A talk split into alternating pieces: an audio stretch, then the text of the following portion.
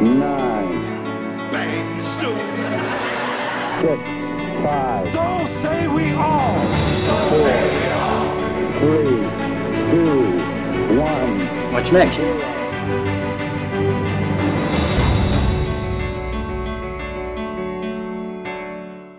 So we'll do. Let's start with Father Ted, and then we'll do Manimal. Uh, I am All sorry right. for subjecting you to that because it was But- that was shit. Farron, I'm gonna be honest with you. I watched maybe 30% of that TV Yeah, episode. I, I got 45 minutes into it, so we'll definitely have to talk about that. Oh, the, okay. Thank, thank God. Actually, let's start. Let's start there then. Let's start with let's, Manimal. let's I start mean, with animal. what the hell? let's. Okay. Uh, yeah. Okay. Um.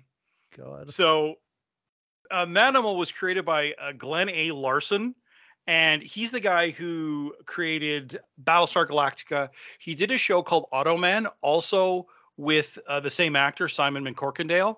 Uh, Okay. in Automan, he it's imagine um, Knight Rider, but the car can change into a person.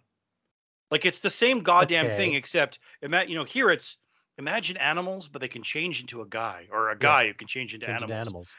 There, it's a car that can turn into a like. Is does he have the mentality of a car? I- I think he played like a robot version. We're not doing it. Okay. An Yeah. animal was enough, right? Yeah. Um, Hey everyone, just a quick insert here. It turns out that Automan did not star Simon McCorkindale, but someone named Chuck Wagner, who, as it turns out, looks just like Simon McCorkindale, which is probably why I made the mistake. Anywho, Automan still sucks, and so does Manimal. And now, back to our show. But he also worked on The Fugitive. I think he was a writer on The Fugitive. oh, really? He was a he worked on the Six Million Dollar Man, Buck Rogers in the 25th Century, and holy shit, is that not a surprise? yeah. And The Highwayman, which was The Highwayman. okay. You have never seen it, No. and it's essentially imagine Knight Rider but with a Mack truck. Like it's there's- okay, but that kind of sounds fun. it, but it really wasn't, even though it had a helicopter hidden in the back of the cab. It's it lasted two episodes. Glenn Larson has never made a good show in his life, and I include the original BSG in that. This show, um, it's not one of his better ones. Let's put it to you that way. Uh, Goodness, it's no. brutal. So he was created by him and this guy named Donald R. Boyle. It played for one season in '83 on NBC. It lasted eight episodes, uh, which is seven and a half more than I lasted, and Yep. seven and three quarters more than you lasted. Yeah. It stars Simon McCorkindale and Melody Anderson. And what pisses me off is I like both these actors. Yeah. And uh, Simon McCorkindale, of course, was in my very favorite adaptation of Death, uh, Agatha Christie's Death on the Nile, the 1978 version. And Melody Anderson, you and I know her. She's Dale Arden from Flash Gordon from our other Yeah. podcast. Absolutely. Um, and the premise is a shapeshifter who fights crime. whose shape-shifting abilities were passed down to him by his father. Oh, I- you know, I, I think I must have blacked out. I thought he learned that in a Cambodian prison or something. No, he he used it first in a Cambodian or no, in a Viet. I think war. he said something about Vietnam. I think he'd said that they don't were captured by the Viet Cong. Well, yeah, it doesn't I, I saw. Yeah. Um, like so, I think I made it 45 minutes in and I tapped out. It was so Yeah. bad, so bad.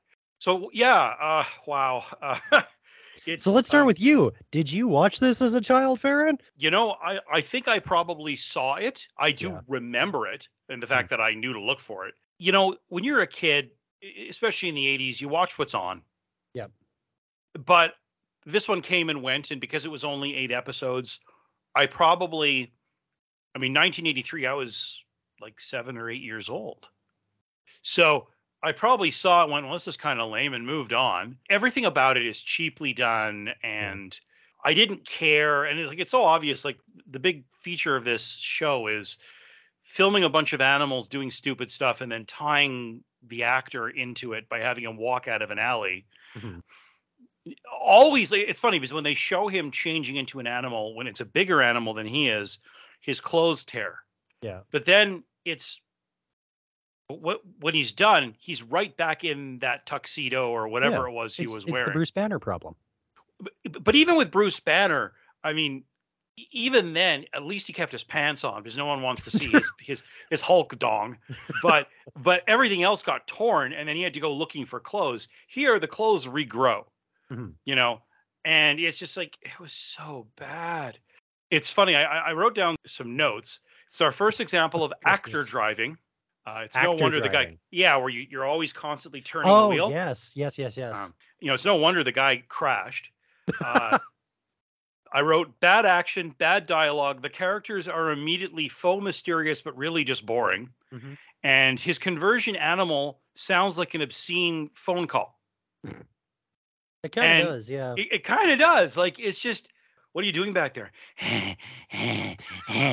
like I kept expecting him to say, "What are you wearing?" it was so gross. Um, yeah, you know, he he even like the cab driver acknowledges it. Like, I am uncomfortable right now. This is not okay. I feel Yeah. unsafe. I kind of hoping the like the the taxi driver would get distracted and drive off the road, and there'd be a big explosion. That'd be the end of the series. I'll watch that episode. Yeah, But- no, I'll watch that. The 15 minutes of it, sure. You know, it's like there's always this joke in Hollywood. Imagine this meets this, and for him, it was just imagine animals and fighting crime, and then later Yeah. it's imagine a talking car that fights crime but robots, and it's Yeah. like Jesus. So, what did you think of this? Like, you saw some of it. Have we have we just have we cursed on the show yet? Uh, It doesn't matter. Go nuts. It is fucking awful. oh my god. So I what I appreciated about the show was the fact that they blew all of their budget on having a panther and Michael Jackson's Beat It in the background. That is where Yeah. all the money for this show went. there were some there were some real like there were some actual like serious songs Yeah. in this show i was surprised They had real money that went into trying to make this pilot episode really grab people's attention. Uh, the money did not go into the sets. The money did not go into hiring anything but the two star actors. The money did not go into the costuming or the um, writers or the or the writers. Don't get me wrong. Again, you know Simon Simon McCorkindale and Melody Anderson. I I feel the way about them that I do about uh, the young man who played um, Anakin Skywalker in Episode One. They Yeah. did what they could with what they were Lloyd, given. yeah Jake Yeah. Lloyd, thank you.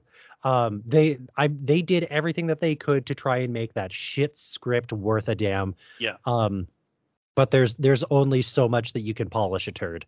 yeah It was also painful and you know it was it was Ah. just bad. I mean, we're Yeah. also watching it in like 360p on modern Yeah. monitors, so it looks like shit because of that fact. I'm sure if I'd had like a way to rewrite it onto a videotape and put it into Yeah. a VCR and watch it on an old CRT, it probably would have looked a million times better. i to my found this on but- youtube man i wasn't gonna spend money i, Yeah, I found no, that no, on no. youtube A hundred percent. I'm I'm not trying to I'm not trying Yeah. to say that that's on us, but it was it was bad. It was uninteresting. It was about three times longer than it needed to be. It was just yeah well It- it's, it was it was like a two hour pilot right so an hour and a half but yeah, hour and a half Commercials. long pilot. Uh, I think it was only an hour long runtime though.